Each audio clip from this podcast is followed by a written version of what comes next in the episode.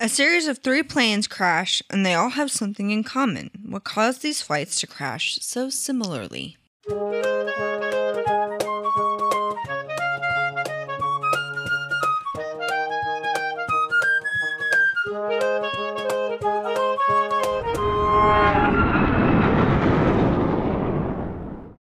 Welcome back to the Hard Landings Podcast, everybody. I'm Nick. I'm Miranda. And I'm Christy. And today we have a guest. Hello, my name's Aaron.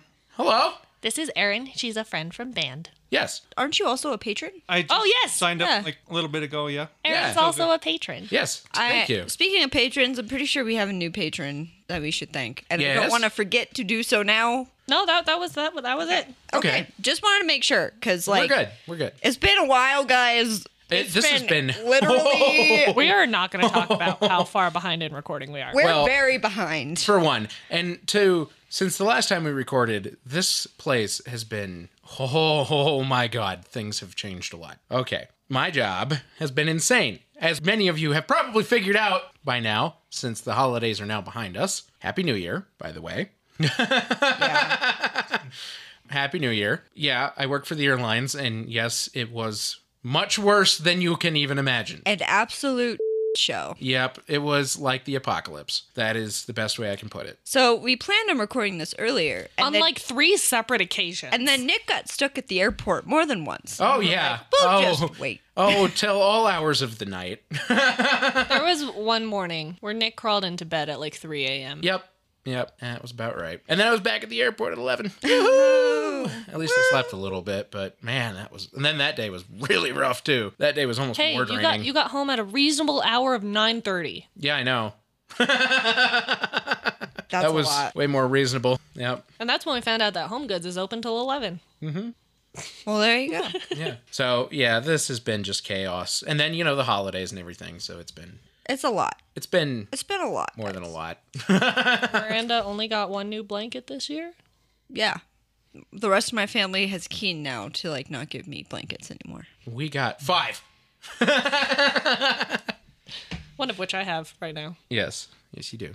Okay. I don't know what what else there is with housewarming stuff. Housekeeping stuff? Keeping housewarming, whatever. I hope your house is warm. Yeah. cold. It's been cold everywhere. It's hard not to think about warm things. yeah. Okay. I would What are we say- covering today, Miranda? Yeah, I was like, I would say, what are we covering today? Myself, But because I'm it's- the one starting. What are we covering today, Miranda? Okay. Okay. This is So, kind of a weird thing. This we're is a doing. weird one because basically what's happening is me, Christy, and Nick are covering three separate flights that all have a theme, which you'll figure out. Thank you to Bob Thanks, for recommending Bob. these because Bob recommended these together, and we were like, "Oh, they're short. We'll just put them all together." Yeah. So Turns thanks, out, thanks, Bob. That's why Aaron is here. Aaron Yes. is here to be our unknowing person Hold, support. The, the the hold on. What does that mean? Person. yes. So if you have any questions, please stop us along the way. please pick up. Please be rude about it because we will Please. keep talking. Yes.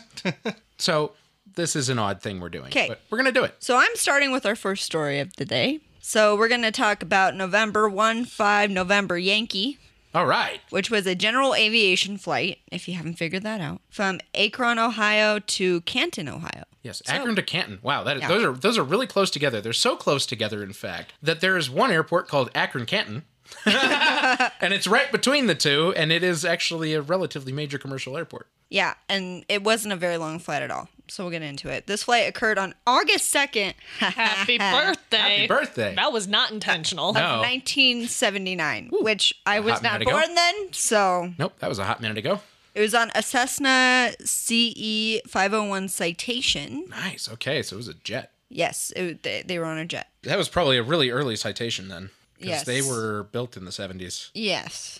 That was like their first thing. There were three people on board this flight the pilot, who we'll get into in a second, and two associates of said pilot, and we'll get into them also in a second because they're all pilots. It's the whole thing. Oh, that sounds like mine. The pilot of this aircraft, his name was Thurman Munson. He was trained and certified in accordance with the current regulations at the time. We'll get into him more in a second because I have more on him. He had a total of 516.2 hours total, Okay. with 33.8 hours on the citation. Okay. Now, So, let's new to the get in- citation, mm, five hundred hours. Okay. Yeah. So let's get into this person, Thurman this, Munson. this this individual. He was an American professional baseball catcher who played 11 seasons in Major League Baseball for the New York Yankees. Did he only play for the He Yankees? only played for the See, Yankees. oh, And- I and- got a list later. And that is that would explain the tail number. Yes, November Yankee, November Yankee. New York. New York. He was the seven time All Star career player, Okay.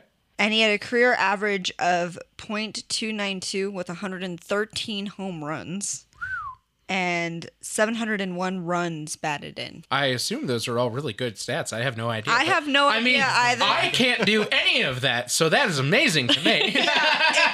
It's awesome and great, but the basic point is is he's a famous baseball player. And he played for the Yankees, and he Cool. was the catcher for the Yankees uh, Okay. for 11 seasons, which is a Holy- really Yeah, that is- long time. that is a pretty solid amount of time. And the fact that they never traded him probably was a key to thing that he was a good player. Yes. So I said there were three people on this flight. Yes. The pilot in the right seat, because yes, he was a pilot. I do not have names other than the pilot who was flying, by the way.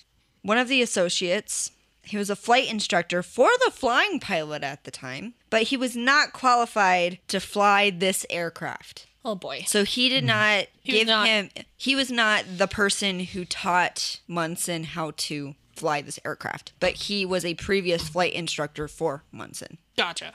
He was just an observer. Like he wasn't certified to fly this aircraft at all. He'd never flown it. There was no Were like they like friends? Yeah. Okay. the two people that were in the plane with him were friends. Okay. Which is why they were with him. But I mean, he was just there to be like, yo, yeah, this is cool. Look at that. I'm pretty sure this was like a flight where Munson was like, look, at, Look my at that.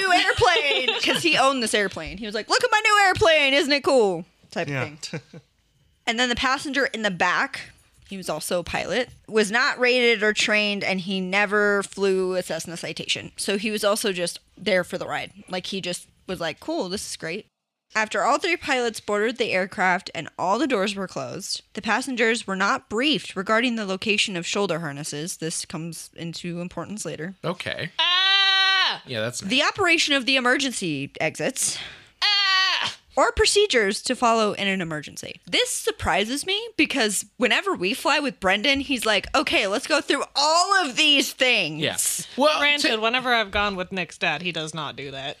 no, I I mean, think I think Brendan does When- it just 'cause yeah. Brendan's like a fairly new pilot and so yes. When you're talking about small aircraft, I mean, it is nice to know some of those things, but it is pretty obvious.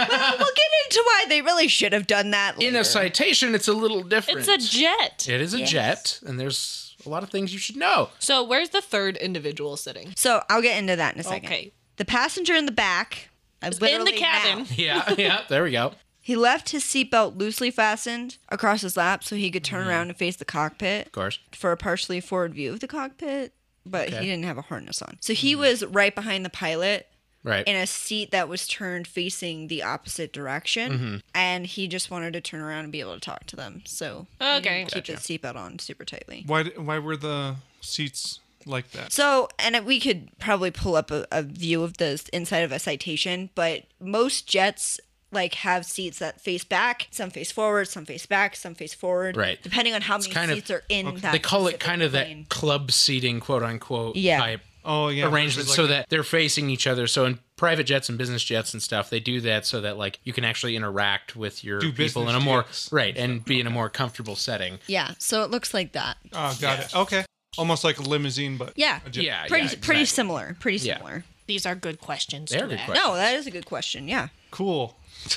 The pilot turned on the electrical power and checked his fuel quantity, which was about 900 pounds per tank. He then referred to the little pocket booklet and calculated his reference speeds for the landing approaches. Okay, not a bad thing. He set the bug, which Mm-hmm. is the thing on the indicator to show airspeeds speeds and stuff. It's a little tick on the airspeed indicator. That's like this is the number you wanted to remember for some reason. Right. This is a it's like a reference point you set for yourself. You can adjust Yeah. it and it, you set it on that dial. So he set Gotcha. the bug on his airspeed indicator to 93 knots. The passenger in the right seat did the same on his airspeed indicator just to be, you know, congruent, even though he was not helping fly the aircraft Right. at all. The passengers did say that they didn't know the pilot's intention for the flight until he requested and received clearance to remain in the traffic pattern for the practice landings. Okay. The pilot used his headset and microphone button for radio transmissions. So basically, he's doing touch and goes, Yeah, yeah. is what he's doing. He's Okay. practicing taking off, going into the pattern, and landing, taking off, going in the pattern, and landing. That's Right. what he's doing. Sure. And that's Which is- very common. It is, but it's not as common with a private jet. I'm not going to say it I doesn't think he happen. was just trying to show off Yeah, the airplane probably, to his yeah. friends. I Yeah. think that was the, the intention. Yeah, fair enough. And I mean, Mm-hmm. I'm not gonna again, I'm not gonna say it's impossible because I've certainly seen it. I've seen it with globals, Right. which are massive business jets. I've seen them in the pattern before, which is just crazy to me. The Mudson, I want to say the pilot, but Mudson then Yep. started the engines, checked the ATIS information, and at 3:36 p.m. Eastern Standard Time was cleared to taxi to runway 23.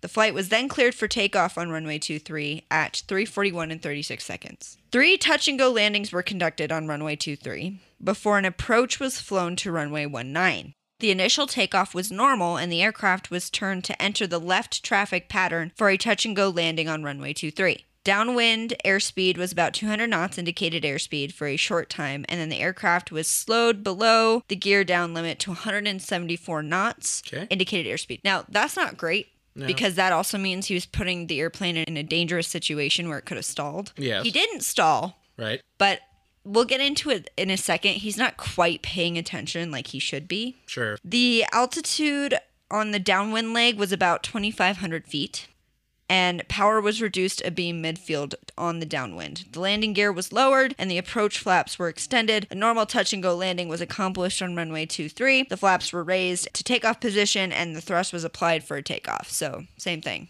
touchdown. Takeoff. Yep. They're doing this thing where they're going into different runways and taking off from different stuff just Sure. to, you know, mix it up and make it different. Sure.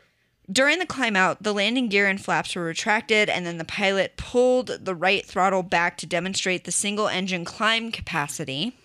The right throttle was then returned to normal thrust position, and a left traffic pattern was flown.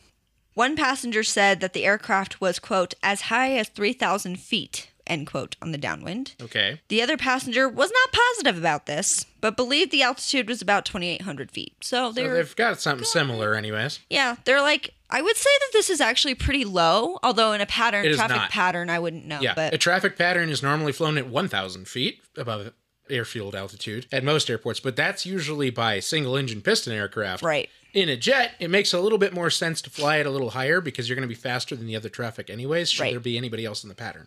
during the downwind leg of the second landing, the pilot advanced the throttles and demonstrated how rapidly the aircraft would accelerate. Okay. The passengers did It's not literally like he's showing off a sports It's car. literally yeah. exa- that's pretty much what I'm assuming he's doing, right? Yeah, it he's sounds like, like look it." at this pretty aircraft, and we'll get even more into this later because it, it it's it this is just the beginning. Okay. The passengers did not state what airspeed was reached during the acceleration, but they did recall the pilot then used the speed brakes to reduce the airspeed to below the maximum gear lowering speed of 174 knots. So again, he pulled it back pretty far. The pilot then lowered the landing gear, extended the approach flaps, and retracted the speed brakes. A second normal touch and go landing was made, and the aircraft was flown for a third left traffic pattern on runway 23.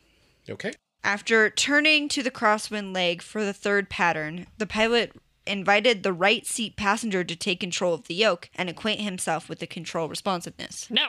With a person who's never flown a jet before, which This No. So okay, you're in a single engine piston airplane. eh, You can kind of understand that. You're not going to do much damage to an airplane like that. I mean, they could push the stick all the way forward. You might lose 30, 40 feet. I'm not saying that that happened with Leo. I'm not saying that he was given controls of a Piper 140. But this is a very different thing when you start talking about a jet. You push the nose forward and you could put that thing into a dive and lose a thousand feet in seconds. I mean, it's not good. the I think the other thought process was this guy was also a pilot. Sure. And so would he do He would- a stupid maneuver like that? Probably not. right. He he's there for safety. He's going to keep the airplane from doing something it's not supposed to do. Right. Sure. sure. So the passenger turned the aircraft left onto the downward leg. Mm-hmm. The pilot then invited the passenger to fly a zero flap approach. Ooh, no. No. Let Not me finish. Let me finish. Not somebody who doesn't know how to do that. Okay, so let's discuss why having zero flaps on landing is significant. So flaps extend out the back part of the wing of an aircraft, which means that the wing is now bigger, has more area, which means it increases the lift it can have from the air flowing over it. So you can fly at lower speeds without falling out of the sky, Got it. which is important when you're taking off and when you're landing because you're not going very fast. So when you're like, hey, let's do a landing with zero flaps, It doesn't mean it's not possible. Aircraft are designed to be able to land without, Without flaps, flaps. but I don't like it. but, you have to do it at a very high rate of speed, which is not easy. and somebody who wasn't very experienced with this particular aircraft and how it handles was in control of the airplane. Basically, that's what it sounds like. Let's let's continue, shall we? He mentioned that the aircraft would float considerably unless flaps were used during the landing. The passenger then flew the aircraft at 170 knots on the downwind leg. He said that the pattern was considerably wider than normal to dissipate some altitude, but he did not recall what altitude was flown. The uh, final approach was flat and somewhat below the Vasi, which Yeah. I'm assuming are the landing lights. It's the approach lighting They're system. like Pappy Light. yeah, they're Yeah. like pappy lights. They help you find the glide slope. Yeah, which they were using VFR anyway. So the passenger who was Or flying, IFR. yes, they were doing IFR. They weren't doing an instrument approach. They were doing They were VFR. They were visual flight rules. Yes. not instrument flight rules. yes. yes, I meant to say VFR. yes. I understand. You know I, get, what I I get mean. what you were getting at. I knew where you were going. I smell what you're They were stepping doing in. a visual approach. Okay. The passenger who was flying the aircraft said that the pilot did not recommend a final approach airspeed, which I find considerably concerning since this passenger has never flown this aircraft before. Yep. However, he recalled that the speed flown was, quote, considerably faster than the reference speed on the airspeed indicator, end quote, which you may need to be that if you're not using any flaps. Flaps, right? So- Yeah, no, it's only the safe thing. the pilot was the one handling the throttles and made some adjustments during the approach. The passenger who was flying the aircraft had control of the yoke and the trim. So eh, he wasn't completely flying the aircraft, Right. but he was in control of the yoke and the trim of the airplane. He was in control of direction. yes. He's not in control of speed. Right. No. The landing slash touchdown was long to about midpoint of the runway, and preparation for takeoff was begun immediately. The passenger who was flying the aircraft suddenly floated into the air about five to ten feet. He was surprised till he realized the pilot had lowered the flaps to takeoff position, causing the aircraft to balloon. The pilot then applied takeoff thrust and took control of the aircraft. So they never really quite touched down. No. Sounds like. It, it they like just floated. Mm-hmm. floated. a little bit. They I think they did like one of those little touches and then it went boom. right. So, and that's probably all the pilot was intending. to Yeah, happen, for it him sounds to do. like. Yeah. Yeah. It's probably the safer thing to do, to be honest. During the fourth takeoff, the tower advised the flight to enter a right pattern. So at this point, they were doing all left patterns. Now they said to do a right pattern for runway 19 because of other traffic in the area. A right downwind leg was entered at 3,500 feet and 200 knots, which is higher and faster than they did before. Okay. While on the downwind, the pilot reduced the throttles to dissipate airspeed and altitude because they were pretty high and they were pretty fast. Sure. Both passengers recalled the throttles were reduced to a point where the landing gear warning horn was sounding. One passenger stated, quote, I know that when we're at about 3,500 feet, those throttles are pretty much all the way back, end quote. At about 3.59 and 33 seconds, the tower advised the flight to extend the downwind leg for about a mile because of traffic landing on runway 19 and departure traffic on runway 23. At 3.59 and 55 seconds, the controller advised the flight to begin its base turn anytime now. Okay. The aircraft turned immediately to the base leg. The passengers reported that they did not recall the pilot using the speed brakes and that he did not lower the landing gear or extend the flaps on the downwind. Ooh, uh oh. The passengers recalled the turn to the base leg was made with about 30 degrees of bank and with the nose slightly low. It was noticed that at about a thousand feet of altitude was lost during the base leg, so they lost a bunch of altitude. Right. That can happen. The turn to final was estimated to have been about 20 to 30 degrees of bank with the nose slightly low. So their nose is slightly low and they're turning quite a, like the bank is pretty steep. Not a big fan of all this. Well, there's a reason for that. I know. I can I can picture all this in my mind and I can feel I prefer landing with landing gear. well, yeah. feel Oh it. wait, because I, I, I'm getting to that. Glad you like that because for some reason he thought maybe not. The passenger in the right seat stated that he noticed that the Vasi, as the turn to the final was begun, the aircraft was just about on the desired glide path ish. Okay. he noticed that the landing gear had not been lowered so he said quote i don't think you want to land this airplane with the gear still up end quote and the pilot then lowered the landing gear Okay. Okay, All thank right. you. Good. Thanks. Good job. What about flaps? Right. The aircraft had now drifted slightly left of the center line for runway 19, and it was settling below the glide path. After that happened, the aircraft was felt sinking, to which the pilot started to apply power. The aircraft was aligned with the runway center line, but was below the vasty glide path and descending. The pilot was slowly inching the throttles forward due to the angle of attack indicator was in the caution range yellow, which is not good. No, not when you're on approach. The sink rate was increasing as power was being applied gradually. The passenger in the right seat said he could feel the sink rate increase. He looked at the pilot's face and he knew something was wrong. Quote, I sensed the airplane sinking and I could sense through the expression on Thurman's face that the aircraft was out of control. That's what End happens quote. when you don't have flaps. Ah, sorry. I know that. Clearly, this guy didn't know that. Apparently. The passengers said they never felt a sensation of acceleration from the power a- application by the pilot during the last portion of the approach. So he didn't add much. No. You know what you could have done at this point? A go around? Yeah, you would think so, right? hmm Seems like a smart thing to do. The passenger in the right seat said they could feel the slight buffet just before impact. Yep. The passenger in the back did not feel a buffet, but he saw the left wing dip and saw the pilot push the throttles full forward before impact. Maybe you should have done that a while It ago. was Yeah. Too late. When they- Especially in a jet. When the aircraft touched the ground, the passengers said they felt a series of bumps and then they came to a sudden halt. The passenger in the cabin said he thought they hit, quote, a ditch or hill or something. That quote. could be. The aircraft touched down at about 870 feet short of the runway on a slightly rising terrain at an elevation of about 1,160 feet. So they did. Yeah.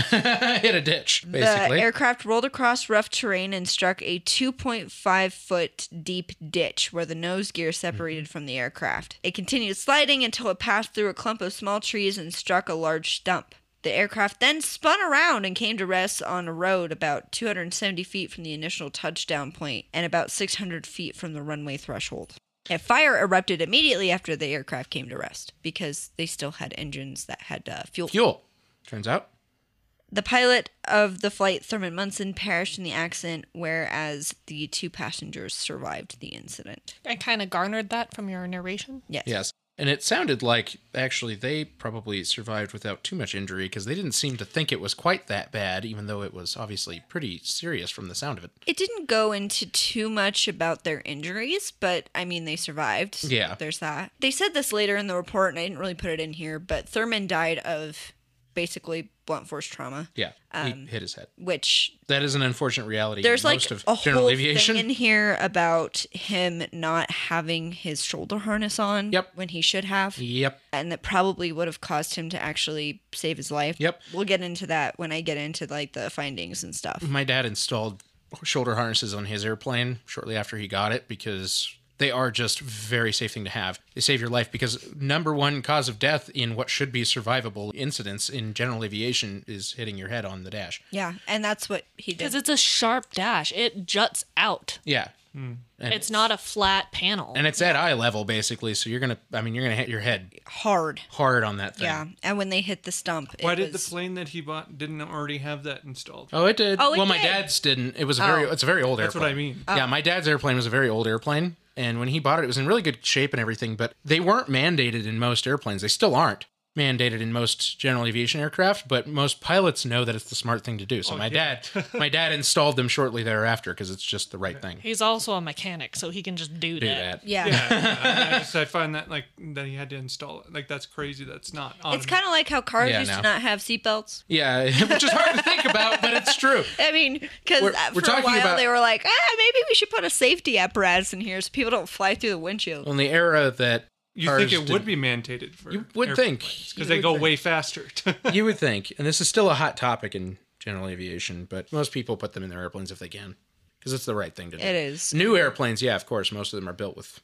Got Shoulder it. harnesses. Harness- shoulder harnesses. Yeah. So this investigation was done by the NTSB. Wow, what do you know? Amazing. They didn't have much to go on, however, because this aircraft was not equipped with, nor, Nor was it required to be equipped with.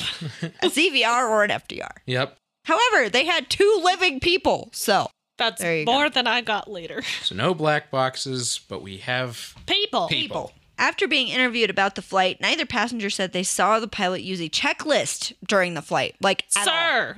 like whatsoever. which is not great, by the way. Instead, the pilot mentioned that you need to stay on top of it and they needed to pay attention. Great.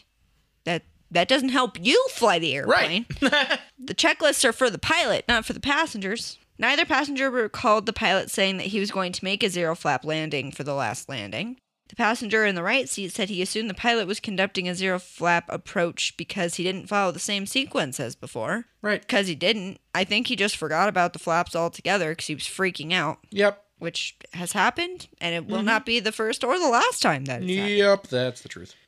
Neither passenger saw the pilot attempt to lower the flaps during the last approach. After talking with the passengers and getting some data from ATC, it was found that the main issue with this accident was the pilot did not follow standard traffic pattern airspeeds or altitudes. So he was not flying at the correct altitudes or airspeeds for the pattern that he was in at all, Great. which that's dangerous with other people being in the pattern and things like that. It's also a problem that after talking with the passengers that the pilot did not use a checklist in flight and did not use flaps on the descent as well as needing to be reminded to extend the landing gear. Right. None of that was good. He did not add sufficient power to catch up with the descent rate of the airplane, and therefore the airplane crashed. Yep. So we go into findings. What do you know? Very short analysis, but Yeah, but it was pretty straightforward. yeah, it was. And Planes don't fly at slow I don't have a ridiculous amount of findings, and they're all relatively short. Hey, you have findings. So guess what?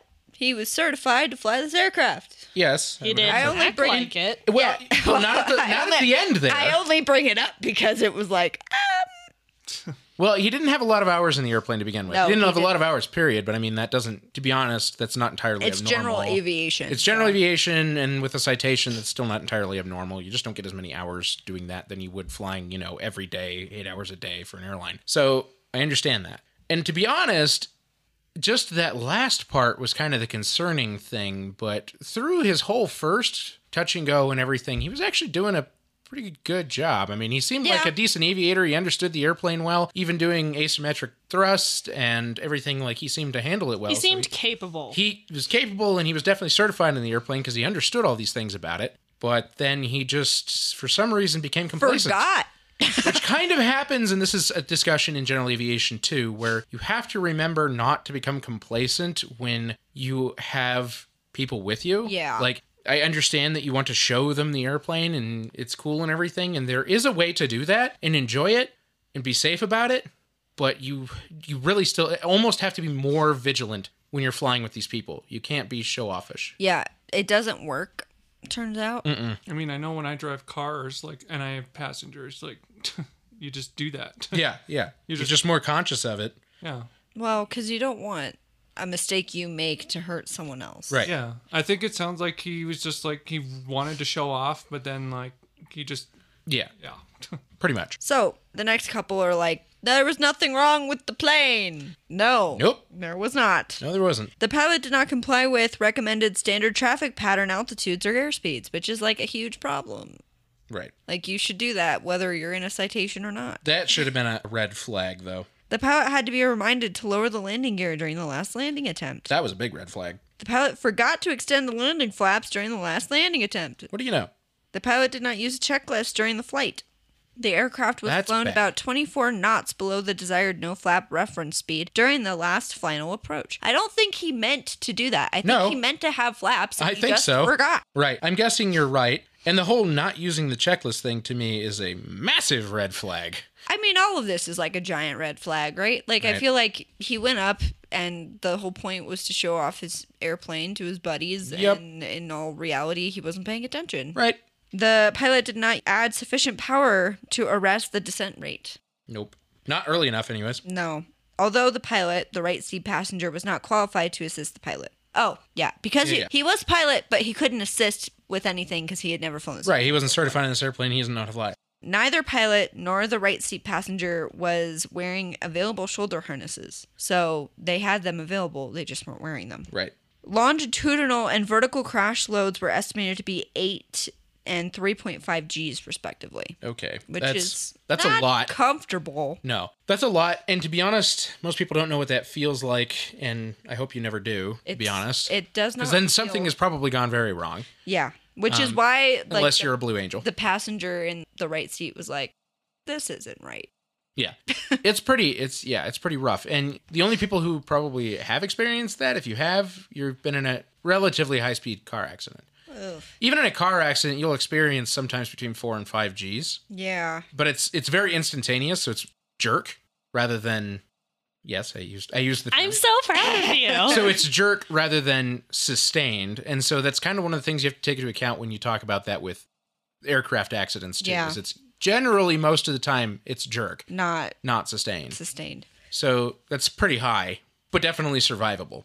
Most accidents we talk about with airliners, they go, they peak at like 22 G's, but again, that's jerk. Yeah. And even that can be survivable, but very, Well, very rarely. We just talked about one of those a few weeks ago. yes, we did. G's is acceleration, but Right. change in G's Right. is jerk. Right. But that's to peak to 22, so Mm-hmm. it happens very instantaneously and comes right back down. That's jerk. That that's uncomfortable. It's very uncomfortable. That's how but it's people get survivable. hurt. That's Right. how galley carts end up in ceilings. Right. Fun fact, we have pictures of that on the website if you go back a few Yes. weeks. And we are also Just saying. very aware of the Hawaiian incident.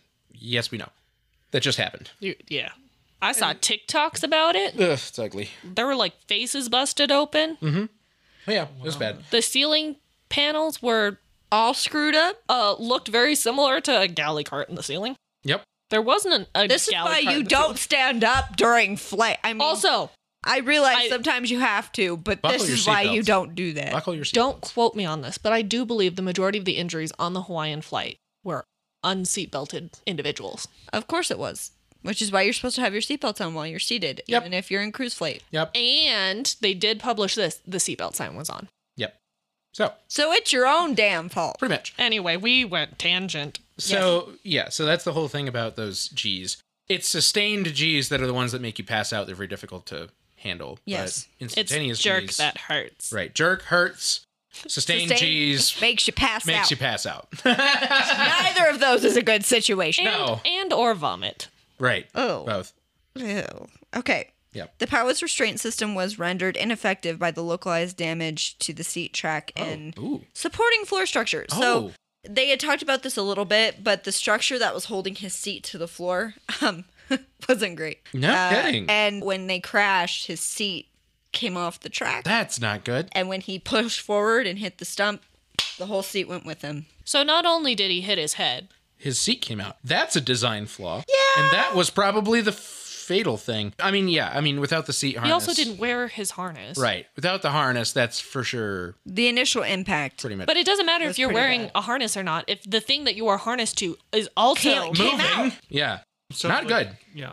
Oh, okay. So, all right, we'll get we'll get to that in a second. A severe post-crash fire erupted with fuel and was spilled during the crash sequence, of course, because that happens when you have tanks with Turns fuel out. and you crash, like that happens. Yep.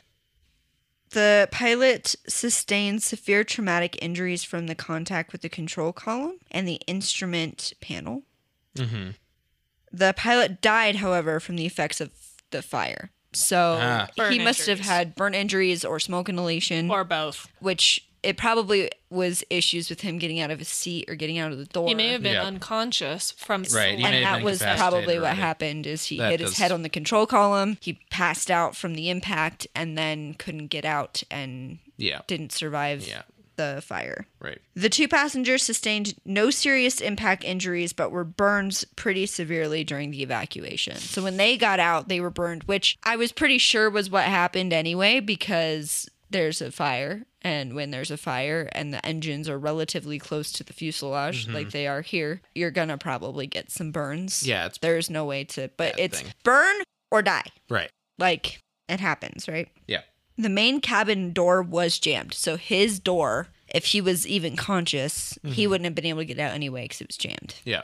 The two passengers were not familiar with the operation of the main door and the emergency exit and had not been briefed by the pilot before takeoff. So they That's a had a bad hard thing, time too. getting the main door and the exit door open because they didn't know how it worked. And when you're in a panic situation and you're trying to get out, not a good time to try to figure out Mm-hmm. No, how an it's exit not. door opens No, it's not. especially if one of them is jammed but also like if you think about it, that's why you should go through all that safety information stuff before you take off. Most definitely. like how like we say multiple times we always read the information for the exit doors whether we're sitting in an exit row or not Yep. Just assume that the individual that's at the exit is incompetent. because then if they can't do it you can do it right. and get the door open and you can get out Right. with and because when you're panicked and you're like oh my god oh my god oh my god oh my god oh my god like if you've ever like been under pressure and tried to answer a question before You know the answer. but you can't answer it because you're under pressure same deal Yep. right Mm-hmm. Yep. you don't want that to happen when you're in an emergency situation Most definitely not. So look at your safety information card. Okay. And And, wear your seatbelt. Yeah, and please, wear your God, seatbelt. wear your seatbelt. okay. Probable cause.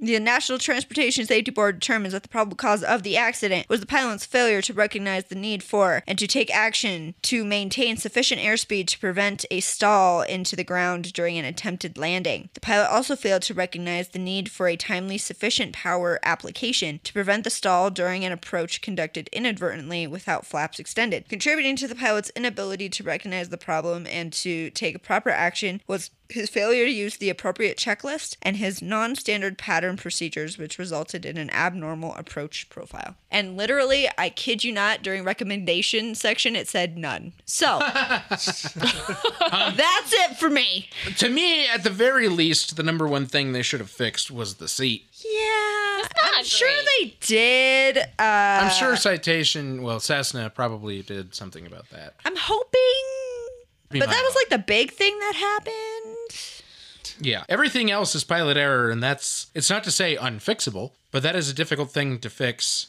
depending on the circumstance. And in this circumstance, there's nothing you can really do. He didn't follow procedures, he was just being complacent. So, yeah, I can kind of understand why they didn't have any recommendations. I still think the whole seat thing should have been a recommendation, but okay. Yeah, You're a recommendation. All right, so so that was part one. so we're gonna take a break Yeah. and we'll come back, and Christy will tell her story, and Nick will tell his. Yep. Mm-hmm. This episode is brought to you by Visit Williamsburg.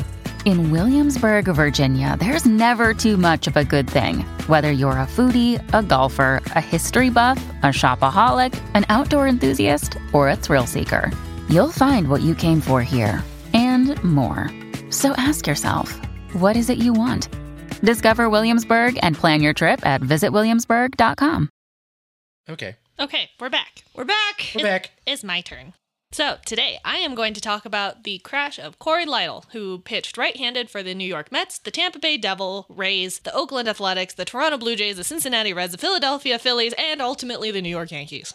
Good God. He must have not been that good if he traded that much.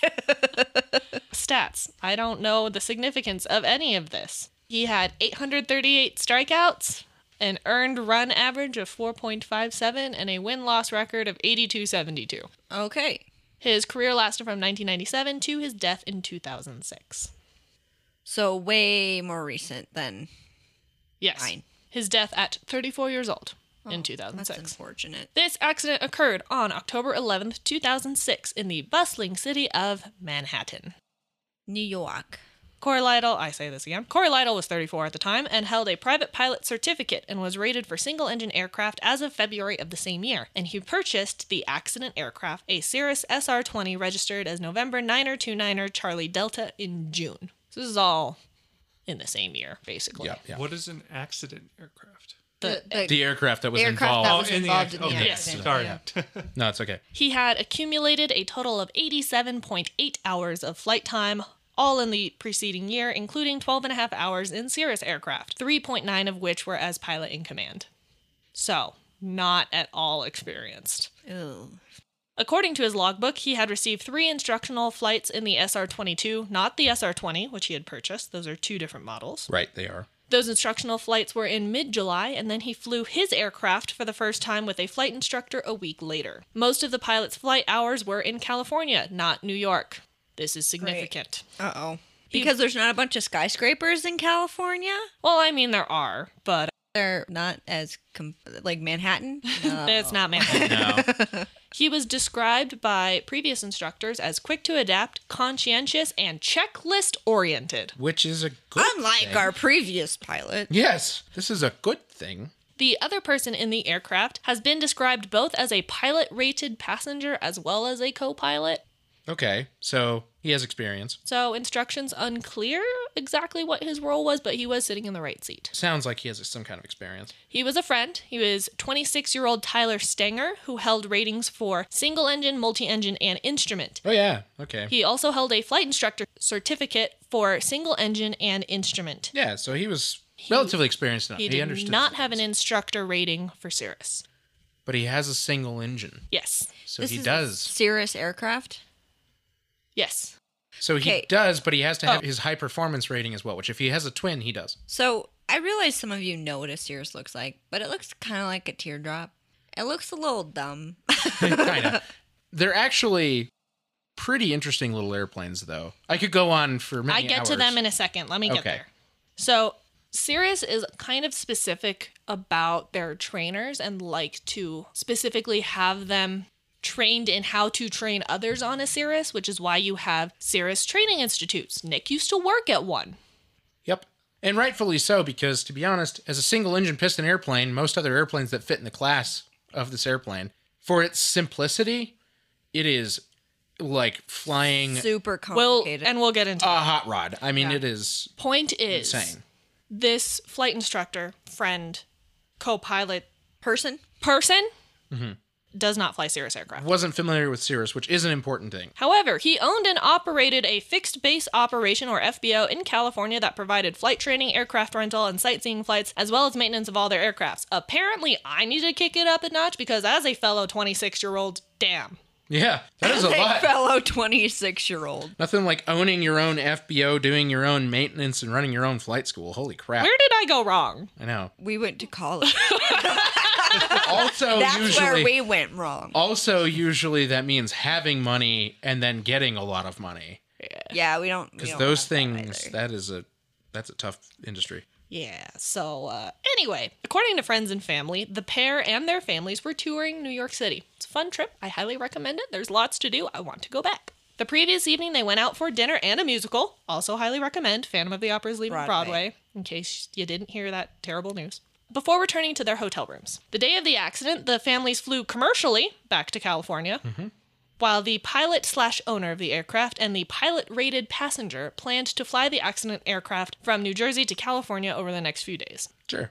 As I had mentioned, the accident aircraft was a Cirrus SR 20, a single engine, single pilot, low wing airplane with four seats and a dual side yoke control. We have not explicitly covered a Cirrus aircraft before, though we have mentioned them in passing, but Cirrus aircraft are expensive, they Very. are expensive. For high their powered, for their class, they are really overpowered and very expensive. and they have a really unique feature the Cirrus Airplane Parachute System, or CAPS. It has a chute.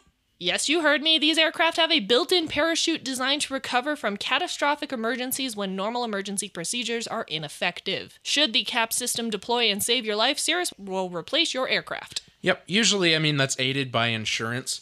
And no, I couldn't find anything to back that up, but I can tell you from experience, from knowing some people that have actually pulled the, The chute, parachute yeah. and survived, that usually between, I mean, of course, they'll take whatever insurance will give them, but as part of that guarantee, should it be something wrong with the airplane, not pilot error, obviously, should it be something wrong with the airplane, and they can prove basically that it's it's because of the airplane itself, and you pulled the chute. Cirrus will help you replace your airplane because I mean it's proof that it worked. Well, and pulling the CAPS basically totals your airplane. Right. It does. It, well, it absolutely totals the airplane because it strips the airframe. Yep. Where do you think the chute comes from? Any guesses? Looking at it? I, I want to say like the the, looks the, like the the, the there right there That- Where the sea where the, the the Cirrus thing is. No. right there. That is the baggage compartment. But that is how you access it to replace it. I can tell you right where it is and I can tell you how it works. Only because I've seen all of this and I know exactly how it well, you How it worked at the works. Cirrus flight school, so Yep. I hope so. So it turns out. So right above the N in November, Okay. that's where it's stored in your tail number, right above the end in this picture. That's where it would be. There's a window just above that. So it's in there, it's in the airframe, it's fully sealed. Yeah. And that's how you have to access it from the baggage compartment to replace it, which you have to do every so often. It's very expensive. They had an expert on the CAP system as part of the investigation, and I believe his title, don't quote me on this, included the phrase ballistic. It is. Because actually, that's why the people are so afraid to replace them, and you have to go to special training to actually replace them. It's like replacing an airbag, right? it's worse than that. It's like replacing an ejector seat because it uses rockets. Oh, nice.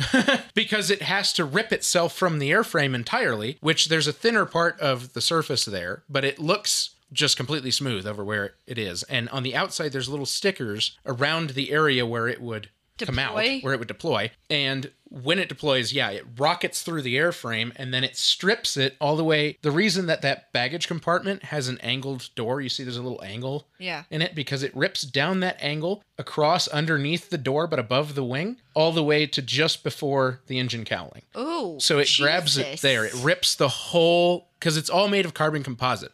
Well, yeah. So it rips the carbon composite all the way down to there. That's where the strap is tucked into the airplane, Damn. into the airframe. Uh, and then the rest of it rips back to almost the tail. Damn. But it has to hold the airplane, right? I well, yes, but I understand how it would total your airplane. Yep. So, so I'm going to go on my intentional tangent. If you are interested in learning about a very successful CAPS deployment, I suggest looking up the midair collision at our local Centennial Airport in May of 2021. Which we have discussed a little bit Yeah, in the previous metro episodes. liner that uh, Because I I didn't know it. A Cirrus hit it. Vast Aviation on YouTube has an excellent video that covers exactly how that incident occurred. You can also look up images of the Cirrus in this accident and see exactly where the cap system is connected. some of the luckiest people on earth, and this is one of the most incredible things I've ever seen in my life. But on the red plane, you can see exactly how the caps goes all the way to the front. yeah, Yep. Oh, they Mm-hmm. it's, deployed the caps. and it worked and it saved their lives. They were uninjured. They literally stepped out of the airplane into Which, the dirt. if you saw the metro liner, you'd be like, "How did that plane survive?" Seriously. the whole It's thing. still like that, by the way. It's still sitting is. at Centennial Airport. it half, is. Half of it's gone. It's Yeah, I covered in know. a tarp. It is. But you can tell the spot where it's there's definitely not airplane anymore. Yeah. The whole thing is crazy. And I mean, I, because I'm connected to the whole thing in so many different ways. Like, this is all, this is my life. parked in front of his office. well, that parked in front of my office, and then the red airplane I used to take care of. I know the guy who owns it. So I sat in it. yeah, so that I mean, this whole That's thing, it's not like weird. this is Oh, all that's small crazy. world. Oh, it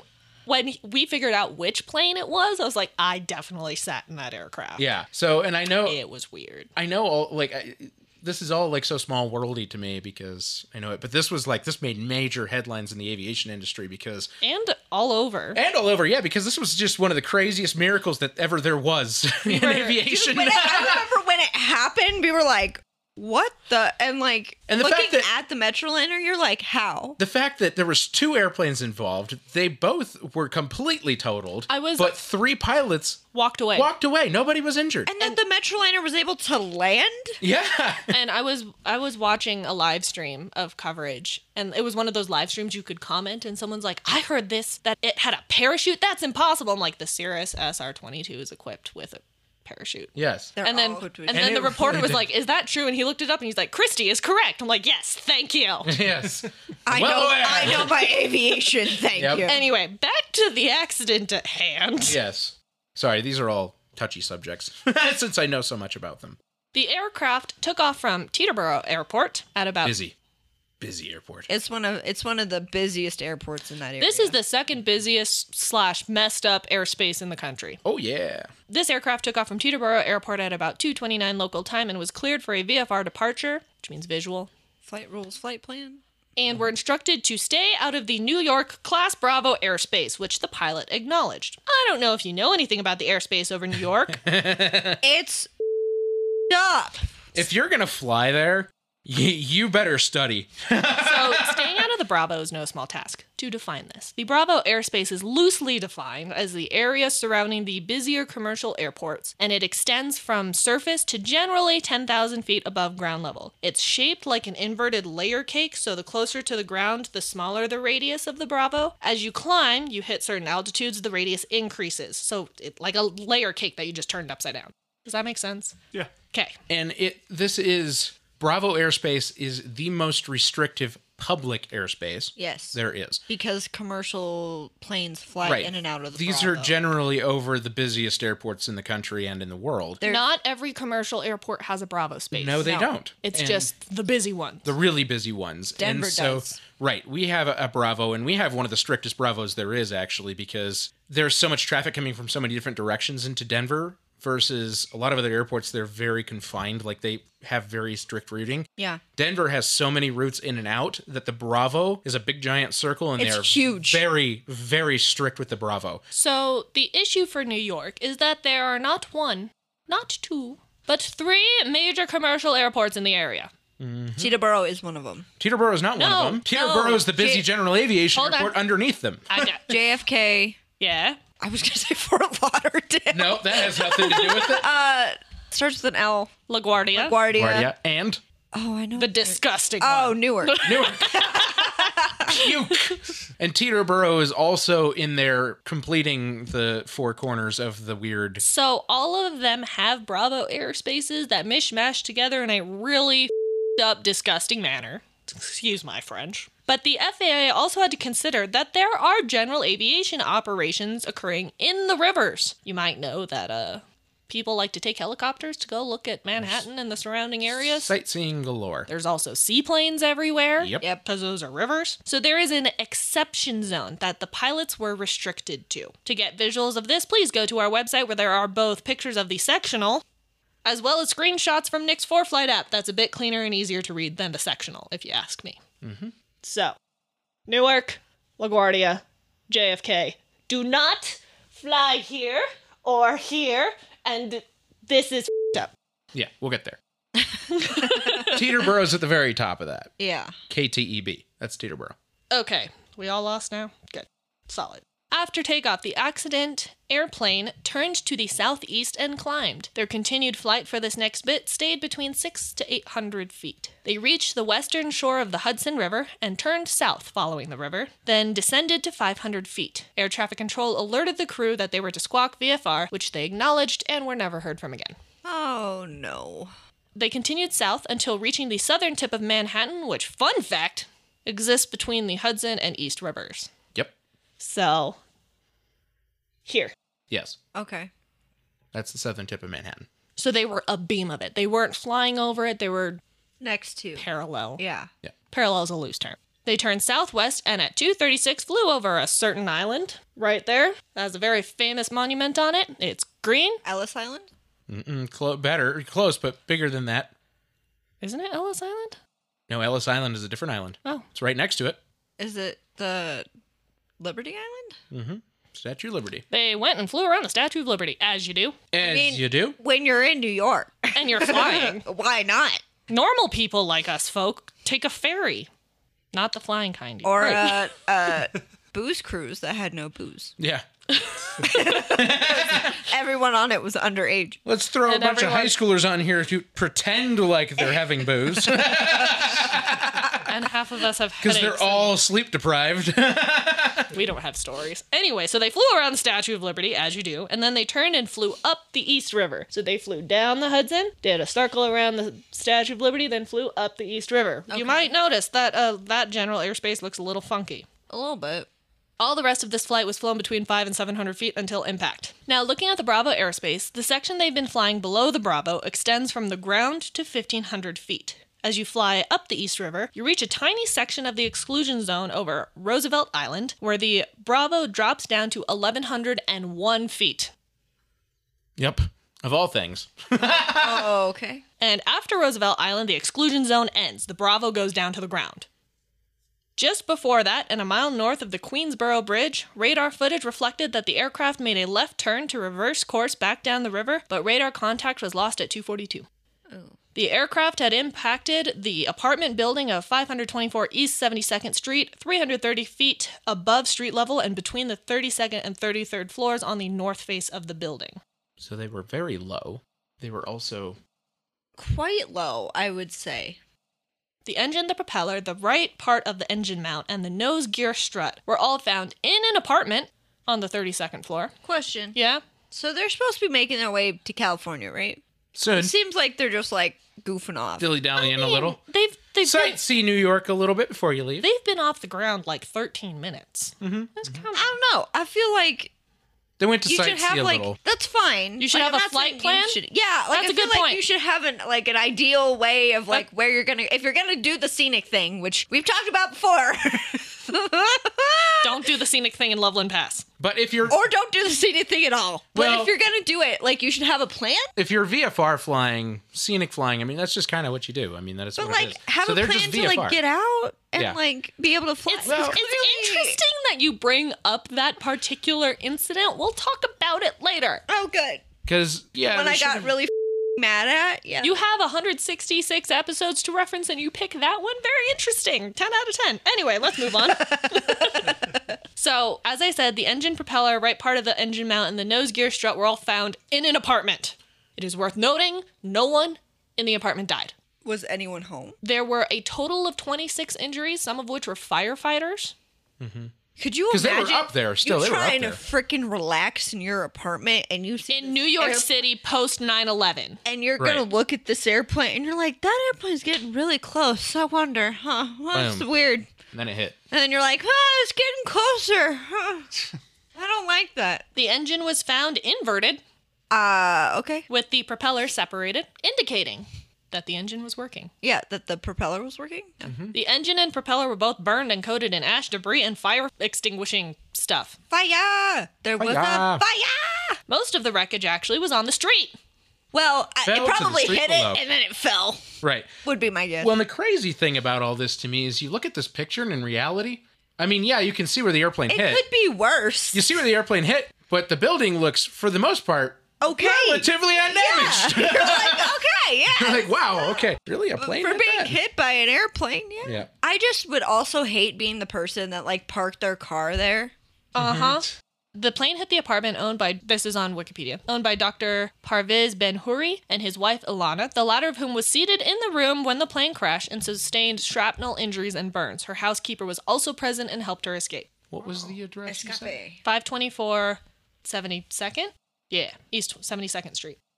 Okay. Also worth noting on the Wikipedia page, I don't know why I didn't include this in my notes. The aircraft's ballistic recovery system's emergency parachute, designed to bring the small plane down safely from altitudes above 500 feet, was not deployed It's a I was really like, important what? thing you bring this up, actually. because uh, it's rockets. And well, it's explosive. It's rockets, but I'm glad you brought this up because the Cirrus has a very, well, mm, finite area and limitations within which you can use the caps, parachute system. They did not deploy the caps, just to make that abundantly clear. Right. Uh, but I'm glad you brought that up because it's going to be relevant to me later. The f- Yep. you're not covering a Cirrus. Nope. nope. Okay. Good. Anyway, so the rest of the wreckage was either on the street for the most part, or on the surrounding rooftops, balconies, etc. Imagine just walking out on your balcony wanting to go grill something, and there's like, oh, that's a. If you can even keep a grill like that. in I New don't, York I'm City. just bringing some. Maybe you just want to go outside and have a smoke, and you're like, "Oh, look, there's a part of an aircraft out here. Look at that. Yeah. There was no sign of in-flight fire or pre-existing damage. That's good."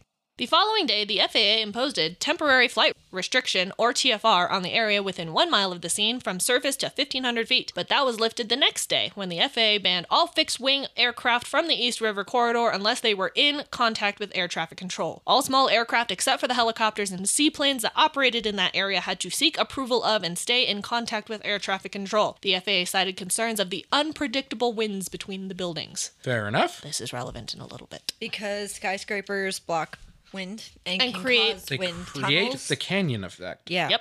Canyon effect winds are very dangerous. Fluid dynamics. Yep. You decrease the area which the wind can flow and it increases the speed of the wind. This is also how Chicago. turbines work. This is Also how why Chicago's called the Windy City. it Uh-huh. is. That's why. But this Plus, is also plus uh, Lake Michigan. Yes. But this is how turbine or compressors work Plus on aircraft combustion. engines, right? Plus combustion, but they just add to the same pressure. Mm-hmm. They just So now now we get to the normal part. This investigation was performed by the And TSB. Woo! Woo! Woo! here's a familiar phrase. This aircraft was not equipped with, nor, was it required to be equipped with any black boxes. nor are they CBR still and FDR. nor are they still required to be equipped with, nor will they be required to be It's equipped with, too nor are much. they required to be equipped with, nor are they equipped with. At It's any too point in much. time. It's too much for general aviation. It's just too much. But wait, So far. There's more. it did have two handheld Garmin GPS systems on board. Yep. Those are actually pretty handy. However, There's there it is. There it is. neither were able to be extracted because of impact damage. Yee. But wait! Ooh. The aircraft's multifunctional display had a memory chip. All right. However, Yes. It was also too badly damaged. Ah. Aw. Hope stash. So, all investigators had was air traffic control audio and radar recordings. Pilots are advised to announce their position and intentions on the Common Traffic Advisory Frequency, or CTAF, of 123.05 megahertz when flying over the Hudson and 123.075 megahertz when flying over the East River. Neither of these frequencies recorded anything from the accident flight. so they didn't transmit anything. on No, those they're- frequencies. You're supposed to just click onto that radio and say, hey, I'm here, I'm doing this. They didn't, They do, that. didn't do that. They didn't do that. No. It was- so this is just like super illegal what they were. That's so they are not Yeah. required to do it. But You it's, might- it's like good good like uh Practice. practice to just be like, hey, just so you're aware, this is where I am. That's why s- It's a I good I- safety. I feature. worded it as pilots are advised, Yes. not required. It is a good safety feature. I recommend doing it. Yeah. I, as a professional podcaster, Yes. I, as a professional aviation podcaster, At this point, I, though, though we could probably be qualified as aircraft safety specialists in some way. ugh, I know that's a vague thing, but the reality is we know a lot of very touchy Uh, subjects I for know. aircraft I safety. wouldn't have done this whole BS thing. I would like. Now, this is way post when I should have been saying this, but all of the speculation and comments we had about Miranda's flight, yes, that is all Monday night quarterbacking. It I'm is. saying that on a Monday night. exactly. We're not qualified to say or speculate on these things. We weren't there. I know. Just Yes. bear with us. So, back to this one. Investigators interviewed witnesses, with five eyewitnesses being the most prominent. They reported a steep left turn to the south before striking the building. Two of them reported that it was pulling up in the turn when it struck. The last witness said the wings were wobbling, like the pilot was fighting for control. The aircraft was pitched down and right at the time of impact. Investigators also reviewed the autopsy results, which listed blunt force trauma as the cause of death for both occupants, but investigators wanted to see the report to try and determine which of the occupants was flying at the time. That's fair. Unfortunately, both of them were too badly injured for that to be determined with any amount of certainty. However, the pilot rated passenger seemed to have some injuries consistent with controlling the joystick at the time of impact, but again, that is not confirmed, it's not certain. Yeah.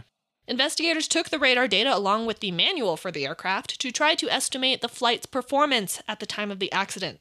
It was approaching the north end of the East River exclusion zone, where the floor of the Bravo transitions from 1,101 feet to the ground, forcing them to either turn around and go back or get air traffic control clearance to enter the Bravo. So, why couldn't they safely turn?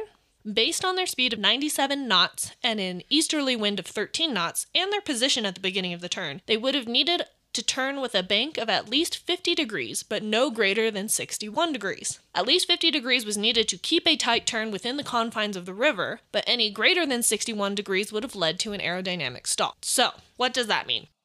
When a plane is flying, it gets lift from having air flow over the wings. If you are at too tight, too steep of a bank, you're not getting air over your wings anymore. Yeah. We covered that in an episode. Do I remember what episode it was? No.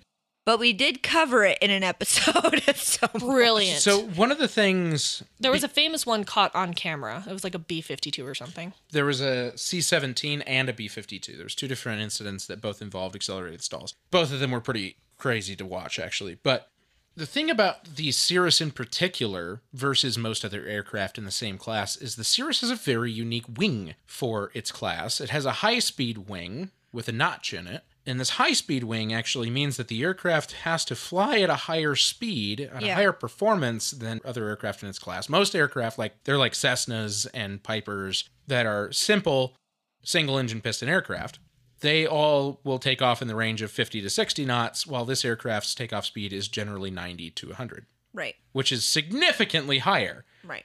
And that's because of the high speed wing that's on this airplane. So it is also prone to stalling in a high speed stall earlier than on these other aircraft like Cessnas and Pipers, which means it also Fun. also needs more distance to do a turn than a Cessna or a Piper. Or it needs to be a tighter turn. well, but even if it does a tighter turn, a Cessna and a Piper can outdo it because they're going slower. So their turn needed to be between 50 and 61 degrees. What was their turn at? 40 to 45 degrees, based on their ground speed and turn radius. And they were only three quarters of the way through the 180 degree turn before they approached the western shore of the East River, at which point witnesses reported the wobbling and a steep bank angle. You know what's on the western shore of the East River? Manhattan. Building. Maybe. Yep.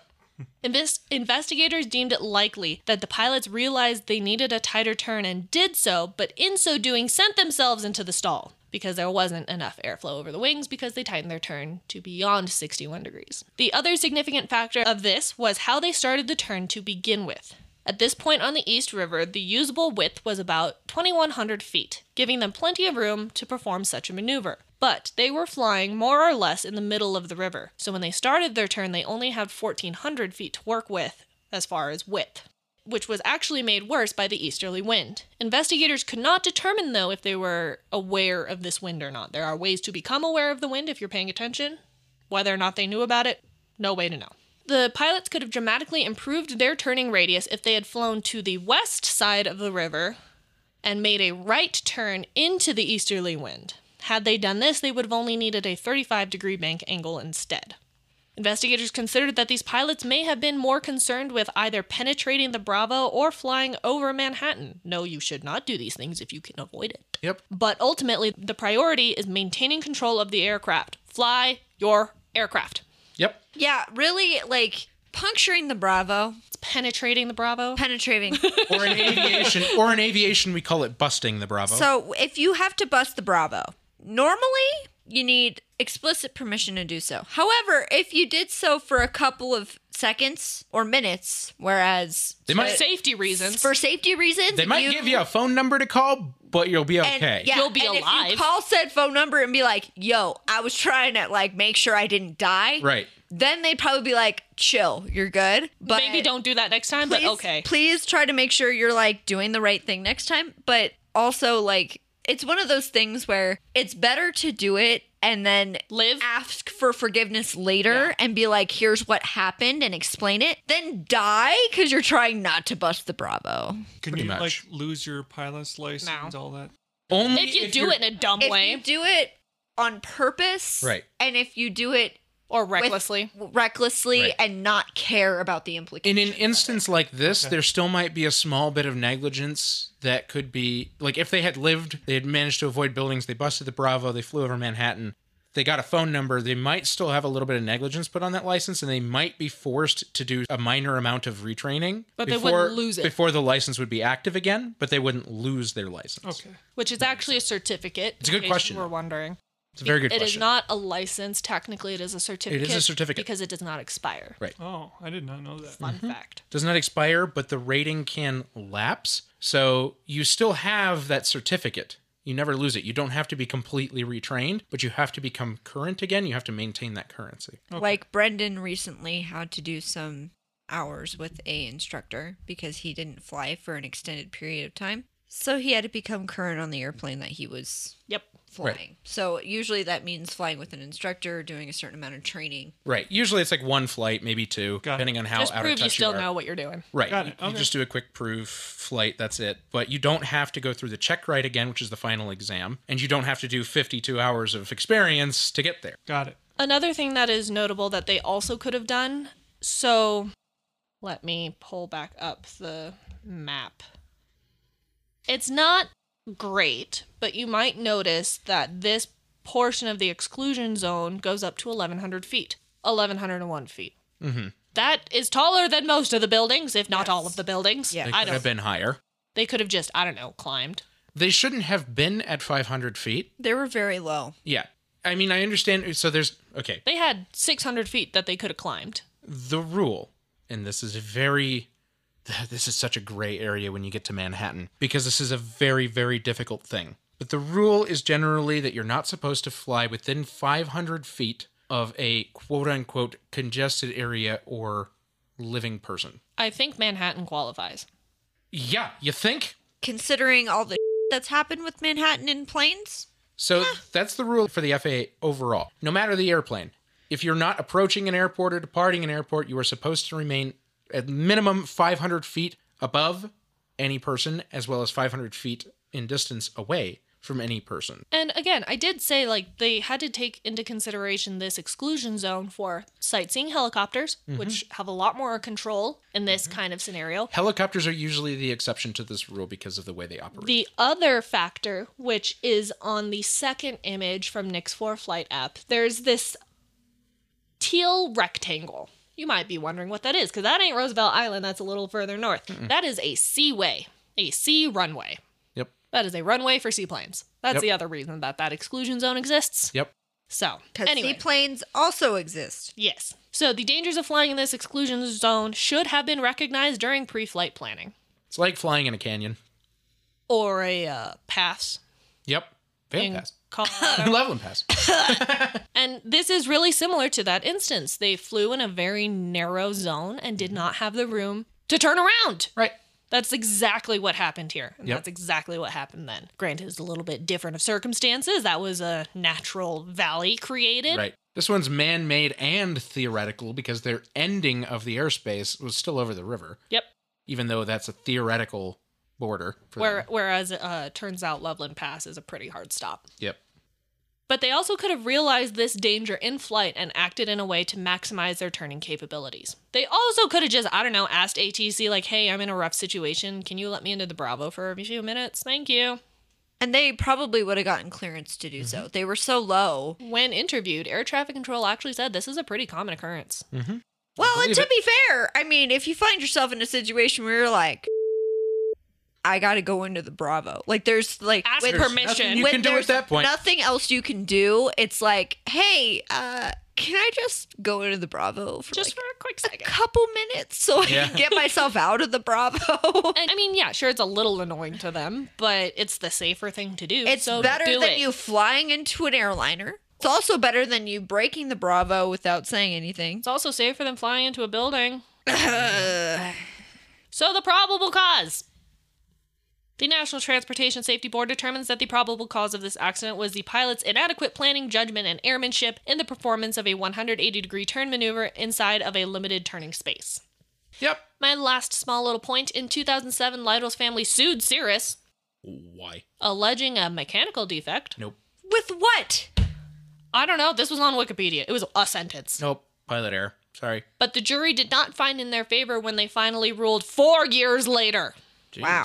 That's, That's a, a long lawsuit. That's a, d- a huge deliberation. I just think here's my thought, right? Is like You only have one? you, you s- oh man we could stay here all night talking about this Mm-hmm. obviously but i feel like there are problems right like you don't want to bust the bravo Right. You don't want to do that. It gets you in a lot of trouble. Oh, yeah. We we've seen a few very comedic times where You're air- violating my airspace. Yes. that's literally where that came from, by the way. Yeah. Like there were a few very arrogant pilots that have busted the Bravo Oh, yeah. before and Gotten yelled at by air traffic. got yelled at and they're like get out of my airspace and they're like give me clearance and they're like that's not how this works right. and i feel like part of it is like i don't want to be an inconvenience but also you need a plan yeah, you gotta. plan if you're for this gonna stuff. sightsee great amazing how are you gonna get out of there Right. You gotta plan it. especially with a place like this where the bravo is literally like three sides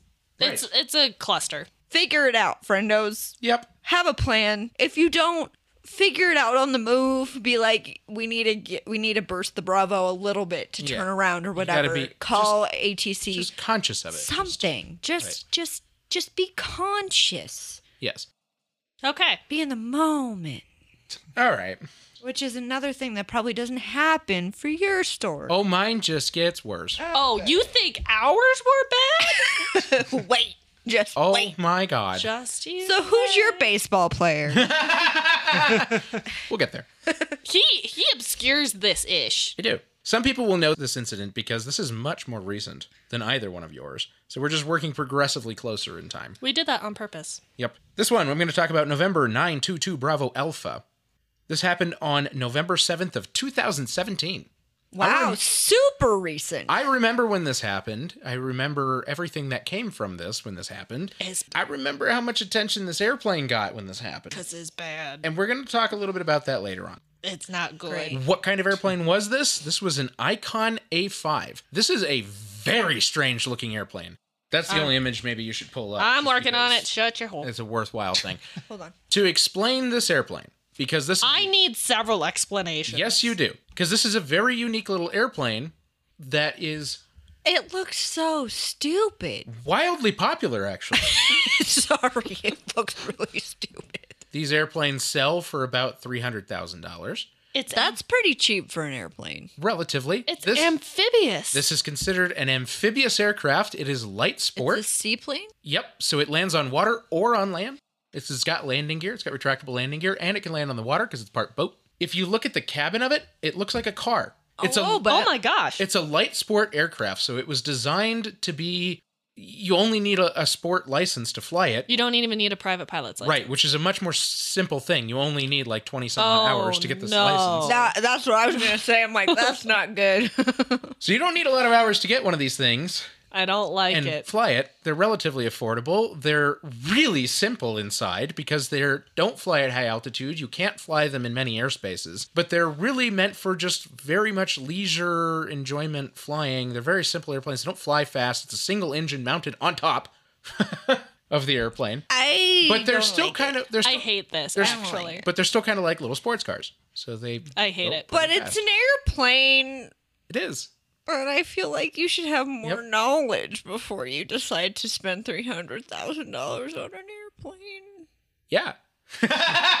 But not, I'm guessing not a lot of people do that. They're No. like, oh, it's three hundred thousand dollars. Let's get it. So Which is also the stereotype for Cirrus pilots. It very much is. I could talk for hours on that, and I'm not gonna because I don't need to tarnish it too much.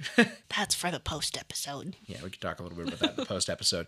So, this was a VFR flight, visual flight rules flight, Okay. around Odessa, Florida. Is he a Florida man? At the time, he was. At the time, he was.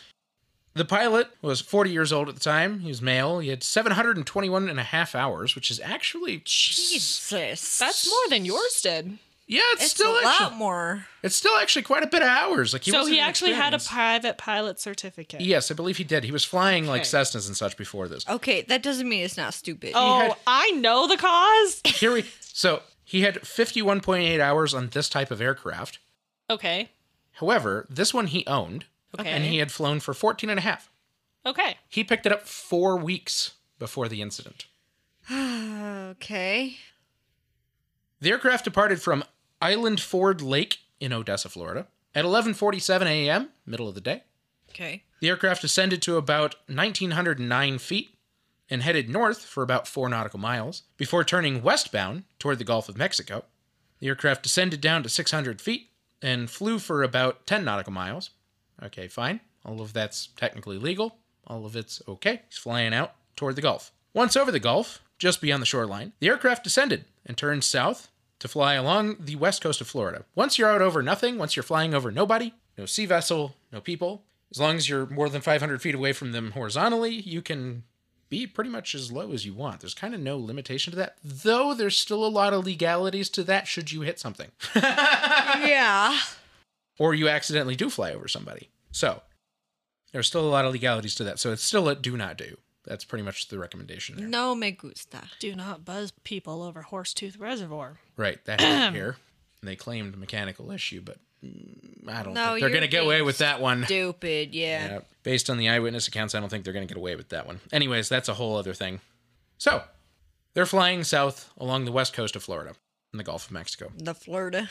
He is the only person on board this airplane, by the way. Okay. Well, at least It's only a two seater. he only There's nobody else there. hurt himself. Yep. 12:01 p.m. in 16 seconds, the airplane entered a heavy right bank to change headings a little over 90 degrees to the right to head west. I do have this picture if you want it of the flight track. It's not a bad thing actually, because it might help visualize some of this. So we're right there, 12:01 16 Here, seconds. I can obscure with the rest of it. Yes, just keep that there for just a second. So he enters this hard right bank to do a 90 a little over 90 degree turn to head west. Immediately followed by a heavy left bank making a little over 90 degree heading change to the south. So he did this whole S turn, Okay. basically, in a very short period of time. The kicker to this the airplane nearly touched the water while performing this maneuver. He was that low? You see that?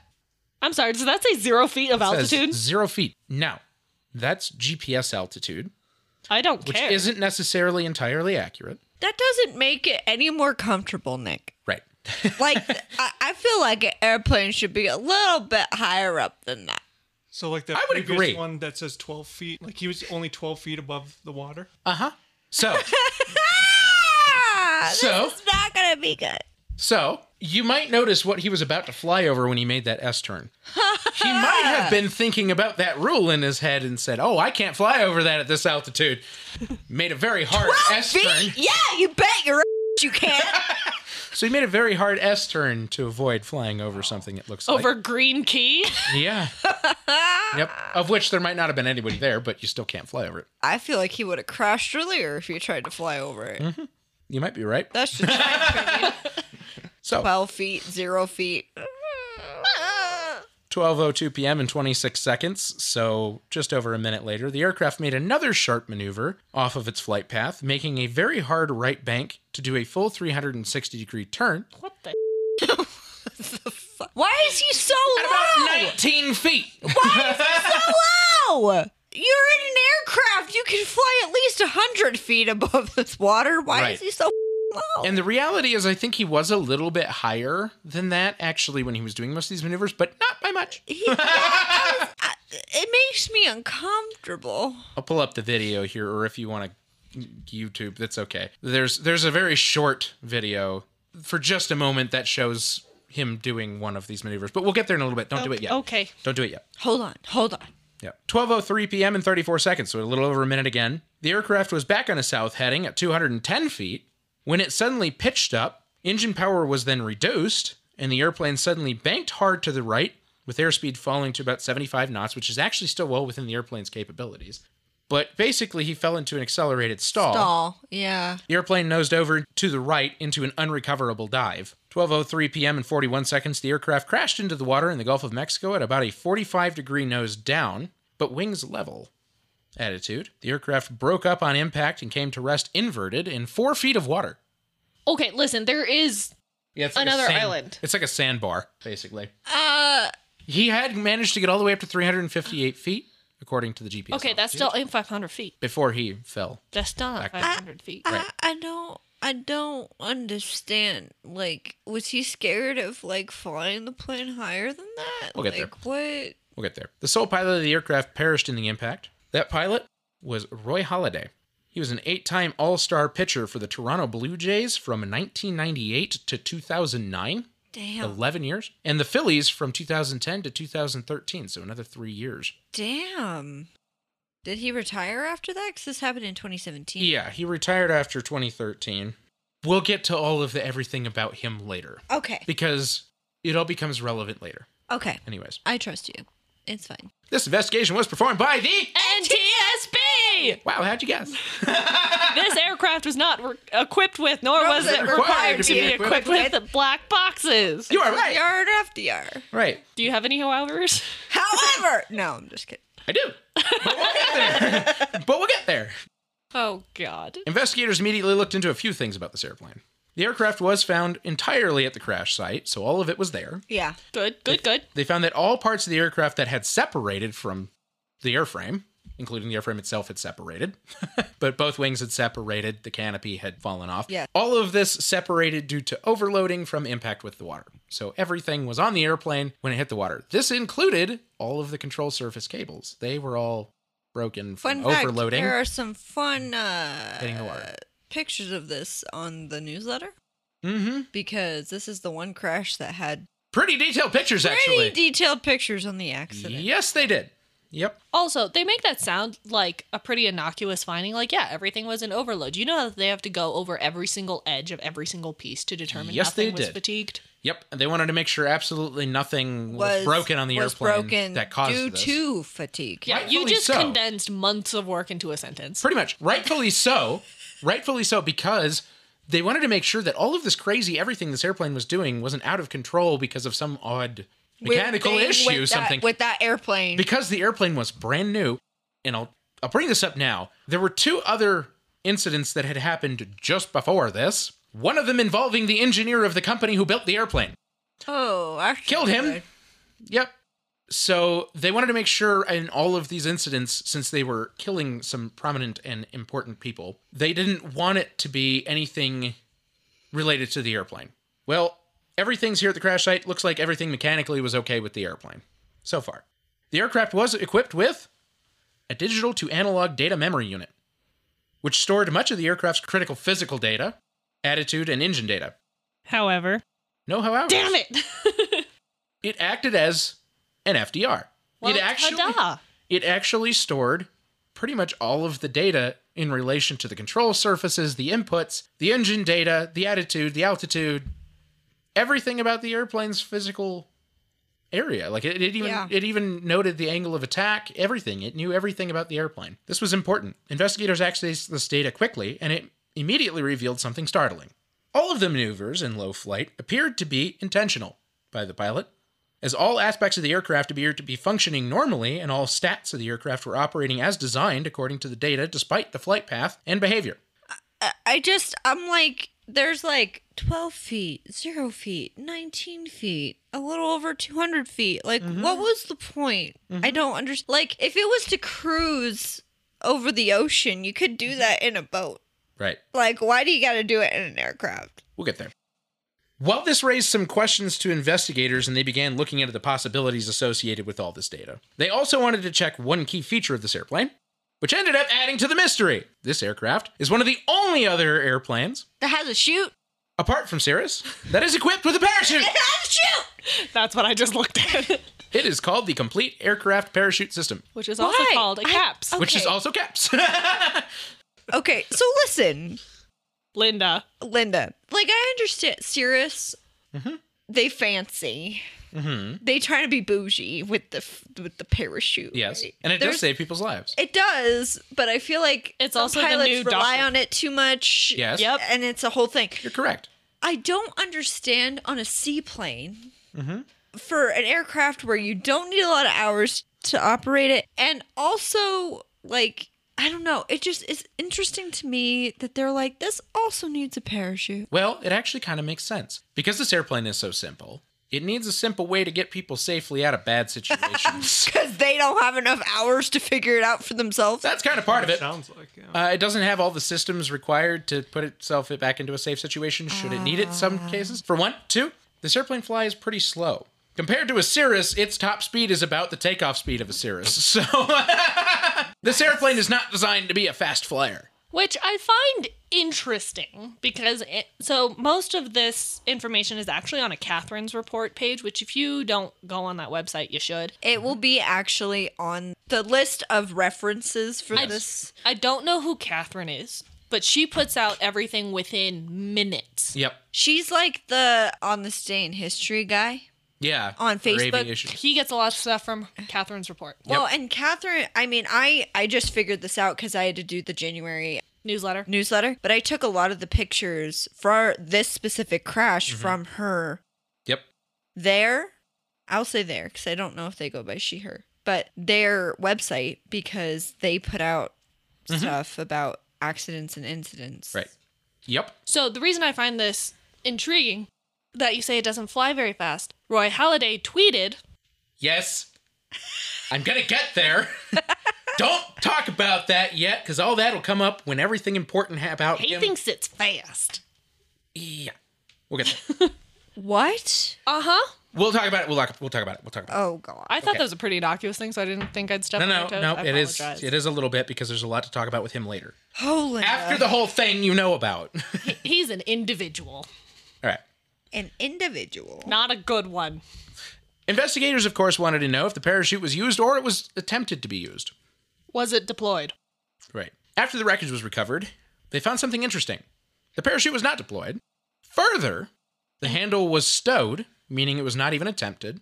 Even further to that, they found the safety pin was still installed. Now, okay, it has a safety pin. Shouldn't you take that out? Hit the nose on the hit the Nick head- is head on the pointing nose, to yes. Christy. Right. So, that Just a thought. Why is that important? Well, as part of the startup checklist, there is a point that requires the safety pin be removed. From the chute. This is important because it allows access to that handle to be So that pulled the chute will work. at any given time. Should the pilot need it in a very immediate situation, he can pull it and it will go. That's the same So- thing on the Cirrus. It's so- exactly the same design. So, assuming that you're actually going through your checklists, you would pull it. Right. You would pull the pin out. So, checklists seems to be an ongoing It thing. seems to be a theme here. That's an important thing. Yeah, this was a pretty critical misstep. So, seeing as Roy Halladay was intentionally operating the aircraft at such a low altitude, did he also intentionally leave the pin in due to the limitations of the aircraft? So they wanted to know, like, maybe he knew because he was operating the airplane at such a low altitude that He the would parachute need it? wouldn't he wouldn't need the parachute? Something like that? The short answer? No. Oh well. The long answer to that is that while the aircraft's operating manual does mention the ideal operational range of the caps, there is no actual restriction on this caps, unlike the Cirrus. It literally says in the operating manual no restrictions on caps use. They can pull it at any time. I don't love that. I don't either, but this airplane operates so slow that it makes sense because the Cirrus can operate too fast for that parachute to work. But That- this but the when he's so low, it won't do It was anything. not going to do anything, of course. He was literally flying so low that even if he tried to deploy it, it wouldn't have done anything to save his life. You're correct. Right. This means that Halliday should have known that the caps could have been used at any time to aid in safely bringing the aircraft to the ground should he find himself in trouble. So he should have pulled the pin. This was another startling revelation. Does that mean that this was a missed purely out of negligence? Was this all truly just pilot error?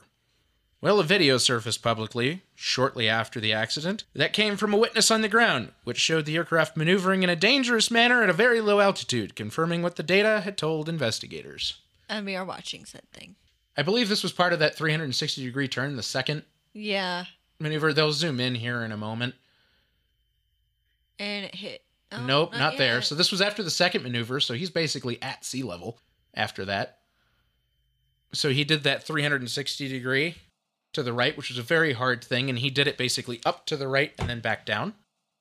I'll try to make sure this is on the website, by the way. Oh, I mean, every video you'll find this in, it looks just like this. So yeah, he comes out of that right turn, that right bank really hard, and then he's just at sea level, basically flying out. And there is audio to this video on some of the other ones. This one didn't have any audio, and I, that's part of why I wanted you to pull this one up, anyways. But the guy who's taking the video is cursing and everything, going, "What the hell is this?" Son of a Yeah, he's like, wondering What's this f- doing? how crazy it is. So that. A short time later, all of their questions received a very unfortunate but clear answer. Roy Halliday's body had been recovered, even though the canopy had been thrown 50 feet from the aircraft and the pilot's seat was separated. Jesus. Yep, from the aircraft. The seatbelt had worked and held to the airframe, so it actually Not the like seatbelt my worked. issue. Right, Yeah. right, right.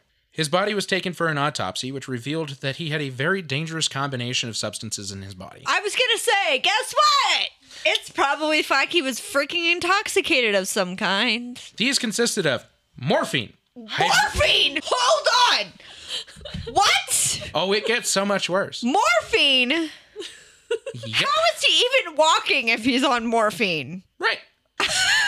Morphine, hydromorphone, amphetamine, fluoxetine, which is an antidepressant, baclofen, which is a muscle relaxer, Whoa, hold on. What? and zolpidem, which is a sleep aid.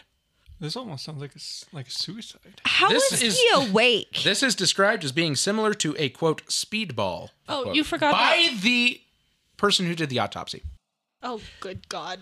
and deemed him unfit to fly. No. This combination would have had Halliday in an impaired state, which it would have caused him to have poor judgment and decision making skills with regarding to flying. Wow! I wonder why he was flying so f***ing low.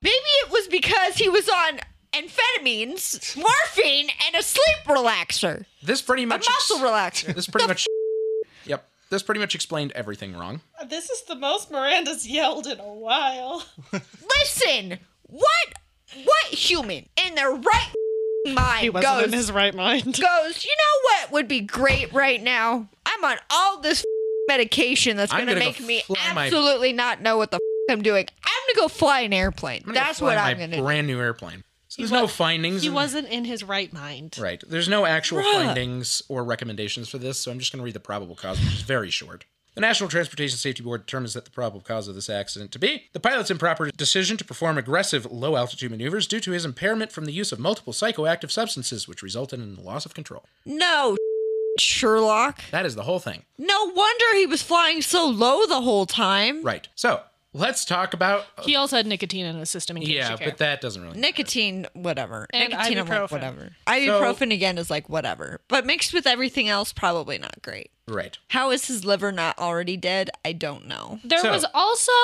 you didn't mention it, and it wasn't a notable amount since the legal limit is 0.08. Yes. alcohol? He had some alcohol. He in had his system. 0.01. You're not supposed to drink at all. Correct. Correct. You're right. Some of this might have come from the medication because a lot of medications include a little bit of alcohol in them. Oh well. So But you should be Doesn't blaming it oh matter. on one. Right. Yes, correct. So, I also, I'm looking at the autopsy yeah. because that's published. Yeah, of course it is. They're not always published. No, but in this case, This says cause of death was blunt force trauma contributed by drowning. yes. So he was alive.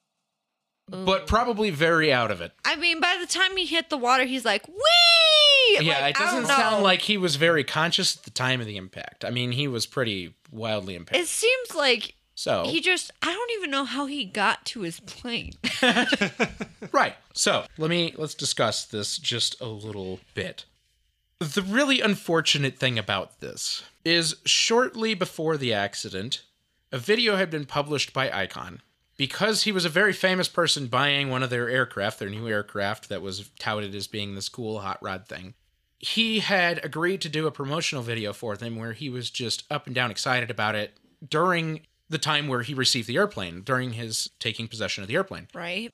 And in this video is also very unfortunately his wife telling him how terrible of an idea she thought it was. And all of this, I mean, each kind of as a joke, of course, but it's this whole thing. It was this whole video that was published by Icon about how cool it was, how excited he was, and everything. And of course, they quickly took that down. Yeah, I bet. Right after this It happened, looks like it was originally linked on the Catherine's report because it's showing it's no longer available. Right. It's no longer available. they probably shut it down pretty fast. Yep. On top of that, it was made pretty evident why he might do such a thing because of that tweet that you mentioned. The tweet that said, Hold on. He had tweeted four weeks earlier about his excitement about acquiring the plane, which was reportedly suggested to be the name of Halliday's father, a retired commercial pilot. So, but he had tweeted about He tweeted, I keep telling my dad flying the Icon A5 low over the water is like flying a fighter jet. His response, I am flying a fighter jet.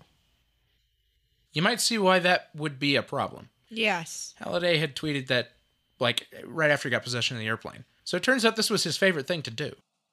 And then you do it on substances and it doesn't go well. no." Because first of all, planes in general, including seaplanes, are not meant to be flown that low over the water. Mm-hmm. Right. You can, Oh, yeah. as long as you're in control of the aircraft, you can do it. It's not particularly safe. Right. Because the point of a seaplane isn't to just skim it over the water, it's to fly it so that when you get to a destination that doesn't have a runway that you can get to, you can land in the water. That's great. What? But like having a Yeah, yeah, yeah. seaplane Yeah, yeah. I was- just to fly low over the water Right. because you can, that's not safe. Right. So on October, what was it? October? Oh, I read it. Hold on. 26th. Yeah, I think it was October 26th. So on October 26th, which was only I will put it up there. which was Okay. only 2 weeks prior to this, they also found data because he had unfortunately made some errors in his messaging, but he had written about in his logbook that he had flown under a bridge, Which you shouldn't which, do. well, which is by the way also illegal. like at all. It's completely In dangerous. extremely rare instances is this ever ever legal. This is not one of them. I hate to say that this is a typical thing I would expect from a Florida man, but it's a typical thing I would expect from a Florida man. So Some people are going to get real offended. the bridge is Sorry, that, people yes. from Florida, but um, so the bridge is 180 feet above water, and he wrote in his logbook that he flew underneath it, and then they found the data after the crash to back up the fact that he had done so. it's just not good. It's just not. He's so he was reckless. consistently making bad decisions. It's really bad. Like in regards to this airplane. I'm An really glad airplane- he only hurt himself. Yes. Thank God That he is wasn't in the plane with anyone the thing. else. And really, I hate to say this, but like, was no one else like knowing that he was under the influence of like morphine Right. and muscle relaxers and like morphine itself will take you out. Right. Right, depending on the dosage, but having muscle relaxers and other stuff on top of it, I'm kind of concerned that no one was like, oh, he's not home. Yeah, it was a bad thing. Well, and like, why was he? I, I don't think you know the answer to this, and it's fine if you don't. But like, why was he on those things? Because he's a celebrity. It- well, and it, could be an abusive relationship with drugs. That's completely possible. The That's other what it possibility sounded is like. is like an injury of some kind, but It's it's a lot of medication so to be on. from what I understand from all of the crime shows I watch, uh, speedball is y- a drug taken all at the same time. It is in one syringe or some other form of right. Like consumption, capsules or whatever. So but they- it's all taken at once. It is a dis- Purposefully done so. it is a distributed drug amongst the crime community. It's not commercially available. It's So it, this is believed to have been an illicit. yes, that's the word. substance, so basically. he did it on purpose. Yeah. that's pretty much what they got at. They didn't explicitly state that anywhere. Yeah, It- it's a Oh, speedball. They only is stated a- what they found in his system. It's a concoction of substances all taken at once. It's just not great. Like, And it's not intended to be. You're not intended to operate heavy machinery having consumed a Eh, speedball. AKA forklift or Aircraft. a car or an aircraft. We're an airplane. But Yeah. my my thought goes to how did he even get to the point where he even got in his aircraft? Like, did Now- he drive? And if he drove, what I don't know is if maybe it took a little while for this to set in. The Catherine's report does have the autopsy report, which has the dosages. I am not, I put on many hats. But none of us are medical I professionals. don't, I don't know the significance of these dosages. having them at all is not good. No, but I can't tell you what level of, of impairment he may or may not have been experiencing because I am not a medical professional, nor do I claim to be one, nor do I act. But bruh, like that's Right. So, all of that said, it was still unfortunate, and it was it got a lot of attention because he was a very famous well, of course, baseball player. Yeah, I mean, I knew his name before the accident, and that says something because I don't follow sports. no, you don't. So but I I mean I did too. I didn't realize he died in a plane yes, accident, but I I knew his name. right. So tying this all together, of course, that means that all of these were baseball, famous baseball players, Famous baseball in players. general aviation accidents. So that said, the baseball community didn't want his legacy to be tarnished after this, though, because for baseball, he had done a lot of very important things. Okay, And he fine. was still a very, very good player. So that said, immediately after the accident, the Phillies and the Blue Jays in Toronto had both retired his numbers, so they cannot be used again. Oh, I didn't look at that for mine. That's okay. And just as well, he was elected in the Canadian Baseball Hall of Fame in 2017. So it was a very quick thing. They put him into the Canadian Baseball Hall of Fame in 2017. And then in 2019, he was elected into the MLB Hall of Fame. So the Major League Baseball whole Hall of Fame with actually still a pretty impressive record. And like I said, he was an eight time All Star pitcher. So that's pretty, pretty crazy. In case you needed to know, let me see if I can find some stats. While you do that, Corey Lytle was the third Yankee to die in a plane crash. The prior two were catcher Thurman Munson and pitcher Jim Harden. Yankees owner George Steinbrenner described Lytle's death as a terrible and shocking tragedy that stunned the entire Yankees organization and offered his condolences to Lytle's wife and six year old son. On October 12th, 2006, before the 2006 NLCS game in New York City between the New York Mets and the St. Louis Cardinals, both teams and all spectators observed a moment of silence in Lytle's memory. The Yankees wore black armbands during the entire 2007 season in memory of Lytle on April 2nd, his widow and his son both threw the ceremonial first pitch on opening day at Yankee Stadium. I am not finding anything about retiring his number, however. And that's okay. What does that mean? So the number cannot be used by anybody else. The jersey number So can't they be used by can't anybody else. recycle the number to another player. I got you. This Which often- happens a lot with uh, people who retire Or pass away. and pass away, and then their number can be put for a new player who comes It- to But the field. They Some of the- often retire numbers either if Really high legacy players that Yeah. set a big precedent on. so like John The team. Elway's number. I'm 95% sure. Peyton Manning's number is retired. Yeah. Is this just a baseball thing or is this all sports? It's all sports. All So sports. I just described, we just described two football players. yeah. So here's the thing about Thurman Munson and his number. His number was 15 with the Yankees. Oh. The day after his death, before the start of the Yankees' four game set with the Baltimore Orioles in the Bronx, the team played tribute to their deceased captain in a pre-game ceremony in which the starters stood at their defensive positions save for the catcher's box which remained empty following the player by the cardinal terrence choke a moment of silence and america the beautiful was played as the fans burst into an eight minute standing ovation. Catcher Jerry Norin, who replaced Munson behind the plate that night, remained in the dugout and did not enter the field until the stadium bouncer Bob Shepard said, And now it is time to play ball. Thank you, ladies and gentlemen, for your cooperation.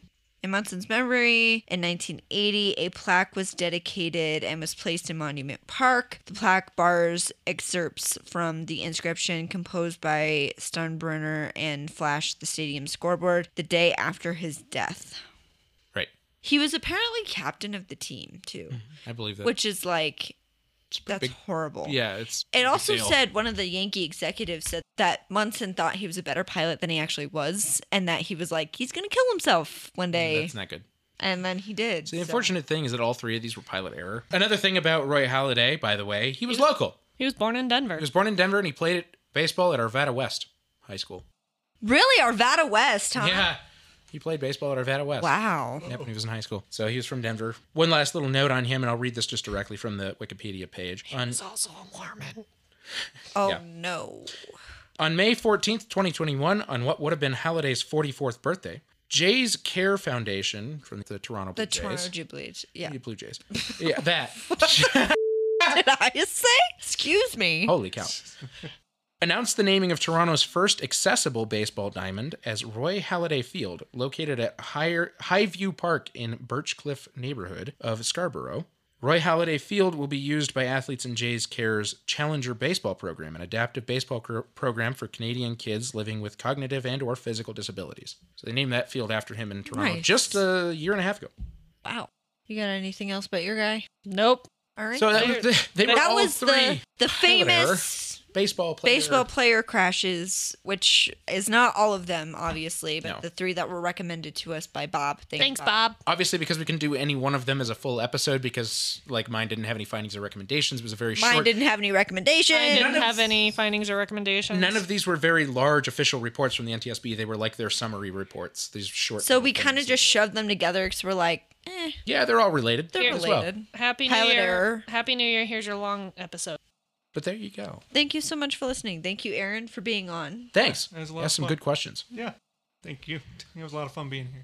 Remember to check out Patreon, my weekly Patreon plug. Yes. Please help us. we're gonna please. go do our post episode after this which you can listen to if you're a patron a five dollar patron, right five dollar patron which you also get special mini episodes, which we may do more of in the future. Who knows? someday we'll get Sorry. around to that And you get blooper reel content, which there's Quality. stuff in here that'll be Holy on the cow. blooper reel. And uh, lately i feel like we've added a lot oh man, Paige is really good at picking out stuff that's like this would be great. November's is long. it is long. It's very long. Thank you, There's a Chris. wasp thank you chris on the other side of the world. Yes. yes So, that being said, thank you very much. If you can't do that and you'd prefer to do something else, you can contribute via Anchor or Patreon for less than $2 if you really want to. It's up to you. We never pressure anybody to do that. We appreciate any help you give us, period. Yep. Including just listening. So, thank Right. you.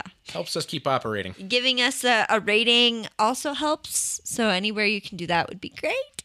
And feel free to like email us or contact us Instagram, Facebook.